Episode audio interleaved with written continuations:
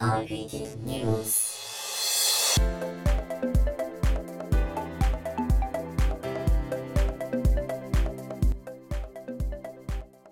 忙しい方も耳でサクッと情報収集短時間で多くの情報を届けるラジオ番組それが IPT ニュース皆さんおはようございます。こんにちは。こんばんは。IPT ニュース担当のカドヤンです、えー皆さん寒くなってきましたね。今年はラニーニャ現象という、えー気象用語ではあるんですけどもがあり、えー西日本を中心に日本海側ですね。すごく寒くなるみたいでもうねもう怖くて怖くて。なのでねまあもう今年のうんと着用するコートとかすでに買われた方もいるかもしれませんが今年はま寒くなるっていうことを予測してあまり薄手のものよりかはちょっとこう厚めでもあったかいなって感じれるものを購入することをおすすめしたいと思います。ということで、えー今週はですね iPhone12 が発売されました、えー新しい iPhone ということで、え皆さん待ちに待っていた方も多いんじゃないでしょうか。一方で今年はもうコロナの関係もありまして、ま例年のようにこう大きく、え盛り上がるようなことはありませんでしたね、まあ、そんな iPhone12 について今日は IPT しますここからは iPhone12 を iPhone12 と、えー呼ばせていただきます。ご了承ください。Apple は23日金曜日に新型となる iPhone12 と iPhone12 Pro を発表しました。えー 5G を起爆剤に、えーしたものでして、ただ 5G サービスの提供範囲は世界的にまだまだ限定的で、消費者が利便性を実感するにはまだ時間がかかりそうです。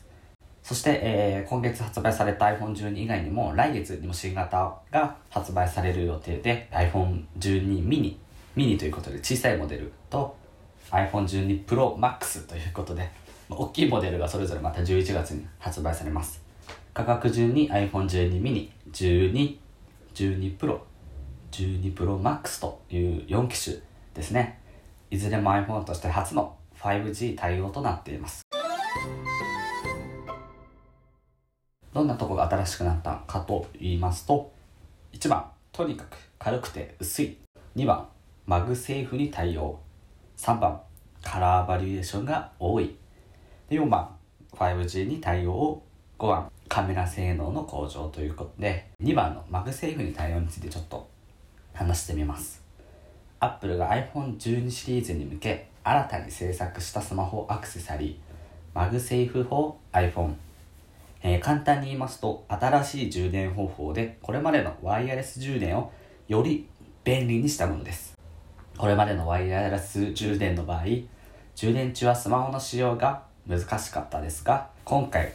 iPhone12 の背面に強力なマグネットを搭載しているため、えスマホを使用しながらマグネット形式の急速充電ができます。さらに IC カードを入れるポケットも装着可能で、様々なアイテムの組み合わせ次第で、より使いやすくスマートに iPhone を利用することができます。カメラ性能に関しては、例えば暗い場所での写真撮影や写真の補正機能が高まり、高品質の動画方式、ドルビービジョンを撮影編集できます。12 Pro Max の6.7インチの画面は iPhone 史上過去最大の大きさで美しい映像も大画面で見ることができます。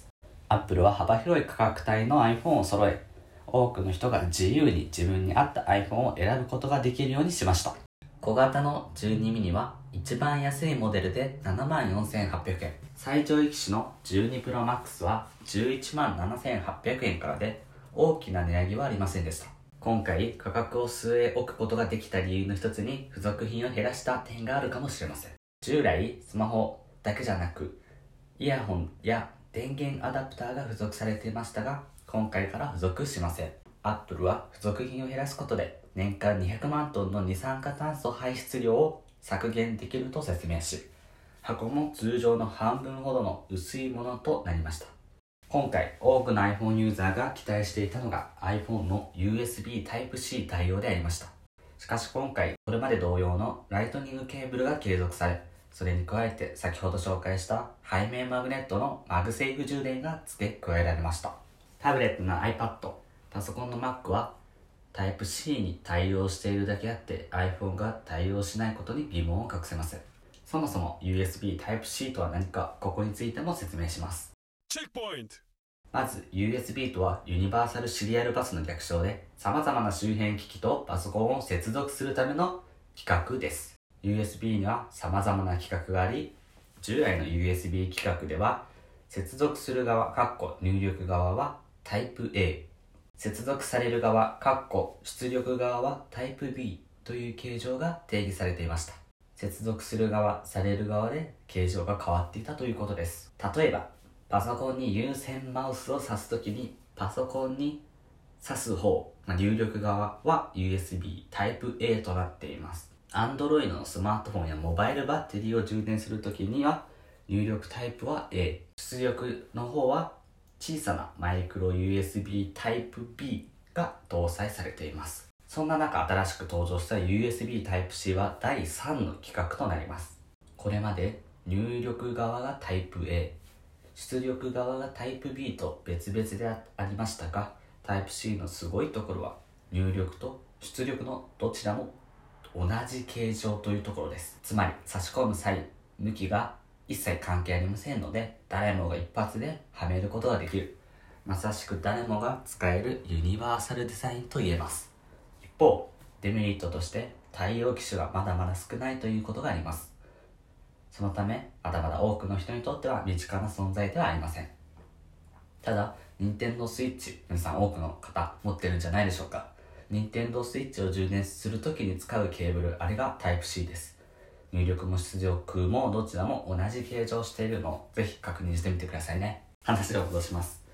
今後 iPhone において Lightning ケーブルを廃止し今回新しく登場した充電方法 MagSafe 充電がメインとなるのか。Apple はこれまでどこよりも早くイヤホンジャックを廃止するほか代名詞とされていたホームボタンを iPhone X からなくし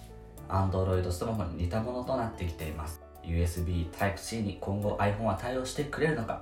Apple の今後に注目です。ということで今週の IPT ニュースは以上です。また来週お会いしましょう。IPT ニュースは毎週火曜日土曜日に配信予定です。RPT News